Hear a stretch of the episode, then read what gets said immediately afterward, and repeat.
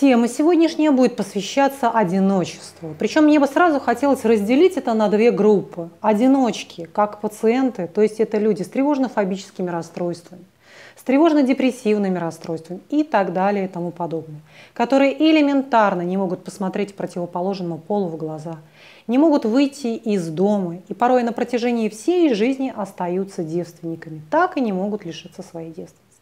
Вот об этой группе я поговорю в другом видео, в следующий раз. Сегодня мне бы хотелось затронуться больше тему все-таки людей, мужчин и женщин после 30 лет в особенности, которые так и не смогли создать свою семейную жизнь. Потому что, конечно, бывают женщины и в 40, и в 50 лет столкнулись с одиночеством, но, к примеру, в их жизни был семейный опыт. У нее был этот муж, она чувствовала себя и женой, реализовалась как мать, как невестка, как хозяйка. Да? Все, она это прожила, она получила этот бесценный опыт. Другое дело, люди, женщины, которые не имели этот опыт, она так не реализовала себя ни как мать, ни как жена, ни как хозяйка, ни как невестка. То есть она не получила этот интересный, важный и каждой женщине важный жизненный опыт да, семейной жизни, особенно женщины. Так, вот больше будем говорить сегодня о них. Для чего нам нужна вообще семейная жизнь? Первое, это прежде всего, чтобы разделить свои радости и горести. Правда же? Чтобы иметь этот диалог, когда ты приходишь с работы и ты хочешь пожаловаться на весь окружающий мир. Вот это твоя домашняя жилетка, куда ты можешь поплакаться. Дома тебя ждет. Ты не пришла в пустую квартиру, где только стены и кошка, а где ждет тебя твой близкий человек. Разделить с ним это, да, разделить. Взаимовыручка. Я, к примеру, медсестра и делаю тебе укол, а ты, у тебя золотые руки, ты можешь что-то прибить, сделать какой-то ремонт. Все, взаимовыручка. Это очень какие-то ценные, полезные вещи. Да? Далее. А, заниматься здоровым сексом. Не просто каждый раз искать нового какого-то партнера или иметь этот секс какой-то очень эпизодический, а хороший, систематический, ежедневный секс. Все, который непременно полезен как для психического, так и физического здоровья. Следующий момент – это накопление. Семья помогает накопить, созидать, создать. Потому что очень часто одиночка рассуждает, а зачем мне? Да мне много не надо, мне и так хватает. И поэтому 95% миллиардеров, это статистика, семейные люди – Потому что семейному человеку нужно больше. Вот он приходит в гипермаркет, он набирает, набирает, ему надо покупать дома, дачи, квартиры, машины, обрастать, обрастать. Вот у него другая совершенно потребность в накоплении. Так, и давайте посмотрим, что все-таки мешает, что все-таки мешает человеку распрощаться со своим одиночеством. Первое – это чувство свободы.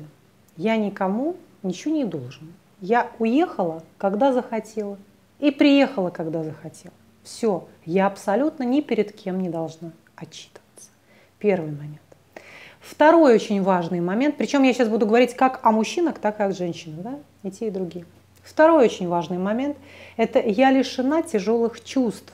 Я не испытываю эту виновность и ощущение бесконечно, да, чувство долга и чувство виновности.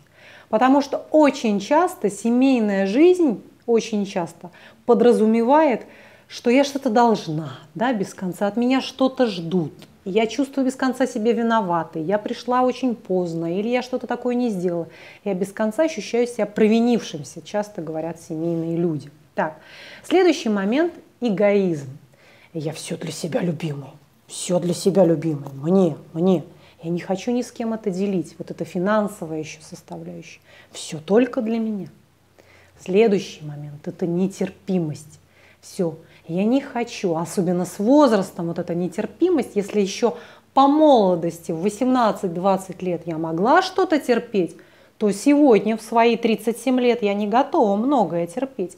Я не хочу терпеть это храпящее, пердящее, чавкающее существо – все, не хочется от него избавиться, мне хочется побыстрее его выпроводить. У меня элементарная брезгливость. Мне неприятно, что он оставил какую-то грязную тарелку, салфетку. Когда я живу одна, Я с этим не сталкиваюсь. У меня все идеально чисто. Причем особенно мужчины бывают одиночки такие, которые ну, вообще в одиночестве живут. Очень часто бывают такие чистюльки, которые вот и без мамы, и без жены. Вот он один живет, педант. Каждое полотенчико у него вот лежит на полочке, всего его зубная щеточка, все для него. Для него увидеть какой-то женский волос в своей ванне, ванне то есть это будет вызывать рвотный рефлекс. Или увидеть какие-то там паксы, прокладки, какие-то, не дай бог, грязные трусы, но он это не может перенести. Да? Все, вот это нетерпимость. Я не готов вообще что-либо здесь нюхать постороннее. Все, занялся сексом и попрощался. Пока-пока, давай я вызову тебе такси. Все, я не могу делить с тобой так долго свое пространство. Следующий момент – это ответственность. Особенно касается это мужчин ответственности. Мне нужно взять ее, посадить на шею, мне нужно ее содержать, эту женщину. А если она размножится, то я сейчас был один, она станет пять, и все это взвалится на мои плечи, мне нужно будет об этом заботиться. Нет, я не готов, не готов какие-то трудности иметь. Все, ответственность. Это особенно касается мужчин. Да? Далее также, что касается мужчин, это, смотрите, мужчина вообще более требовательный получается у нас. Внешность. А, он очень придирчив к внешности. Ей кажется, что это пучеглазая, о, это и губежка тоненькая слишком, а это какая-то с пузиком бегает. Вот ей бы просушиться. Ей бы, конечно, ну нет, нет, нет. Вот это придирчивость мужская. То есть мужчина все-таки любит красивых женщин, стройных женщин. Да? Вот у него такая придирчивость к внешности. Женщина в этом смысле более терпима, она может простить мужчине очень многие недостатки. Так, следующий момент – это принцип равноценности, который не всегда адекватный. Значит, что касается женщин, здесь именно идет российских женщин неравноценность статистическая, соотношение мужчин и женщин.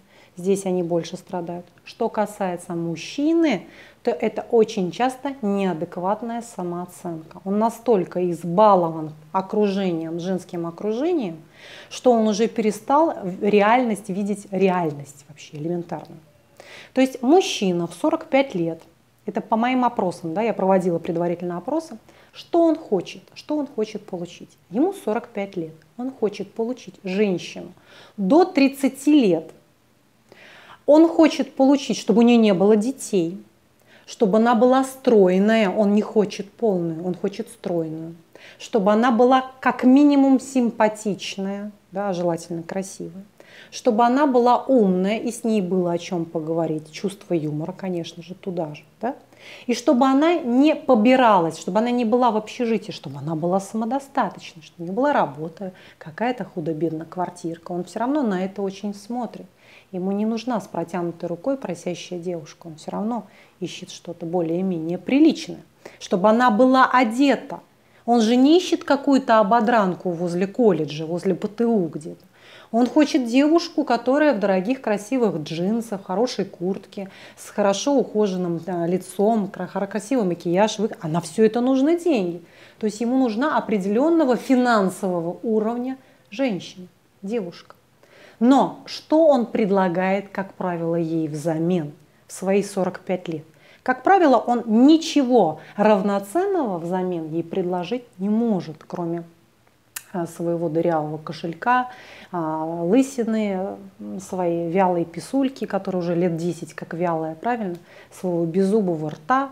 Вот и все. И какой-то маленькой квартирушки, в которой он с мамой живет. Но требования у него, мама дорогая, вот такие очень неравноценные. То есть к его кастрюле он ищет неадекватную крышку.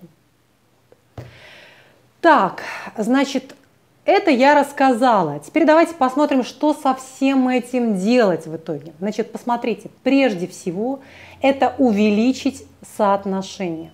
Особенно, вот, дорогие мои женщины, увеличить соотношение.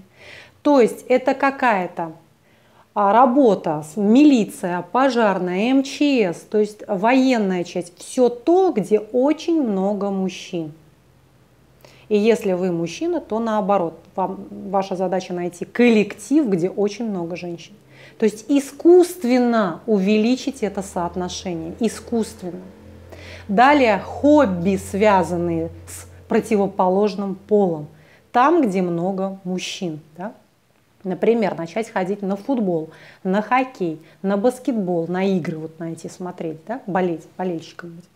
Приходите в пабы, где болельщики болеют с пивом, ну, значит, за «Спартак», за «Зенит» и так далее. Так, следующий момент. Непременно учить языки, потому что Россия – это не конец. Мир огромный, земной шар – огромный, большой земной шар. И хотя бы английский язык нужно знать. Так, далее онлайн самопрезентация. Сейчас мы живем в мир высочайших технологий, и непременно имеет смысл о себе заявлять, пока я что-то еще из себя представляю, хоть какой-то у меня есть товарный вид. Все, это бесконечный Инстаграм, Фейсбук, ВКонтакте, Одноклассники, Love Planet и так далее и тому подобное.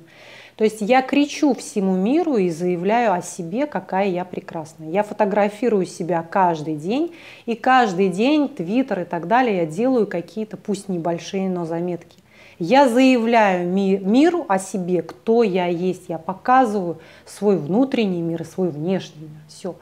Обязательно. Вот эта самопрезентация, это номер один. Я своим пациентам всегда говорю про эту самопрезентацию. Постоянно. Не забывайте про нее.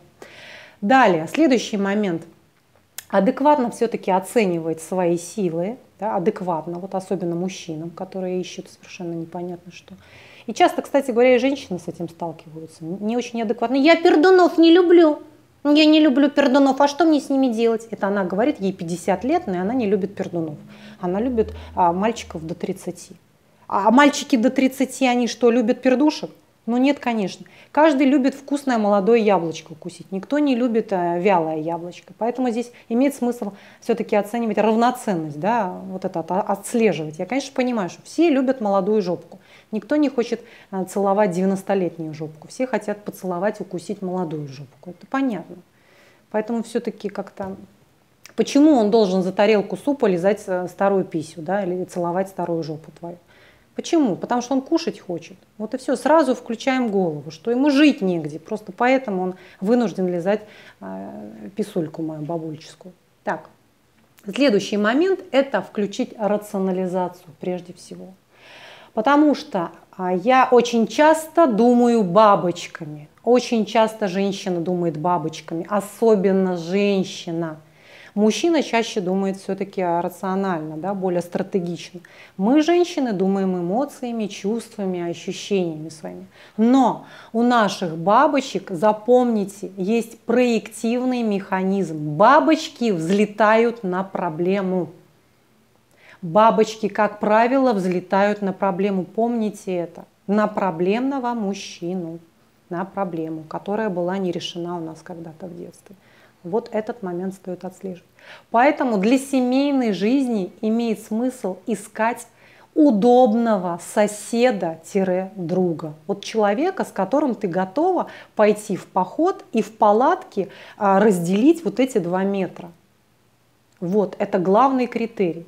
Где ты не будешь стесняться болеть, чихать, пукать, все, ты такая, какая ты есть. Тебе не нужно ничего из себя изображать. Вот этот очень важный момент, что ты можешь на человека положиться. Ты можешь на него положиться. И он дает тебе эту, прежде всего, эмоциональную поддержку. Вот как важно, да, э, вот эта эмоциональная, прежде всего, поддержка. Человек, который тебя хвалит, говорит, что у тебя все получится. Да, я в тебя верю. Не конкурирует с тобой, не пытается тебя притопить, при помощи каких-то обзывательств и самоутверждения бесконечно, а именно пытается тебя поддержать. Вот. Вот и все на сегодня, а я, как всегда, жду вас на своих консультациях по скайпу.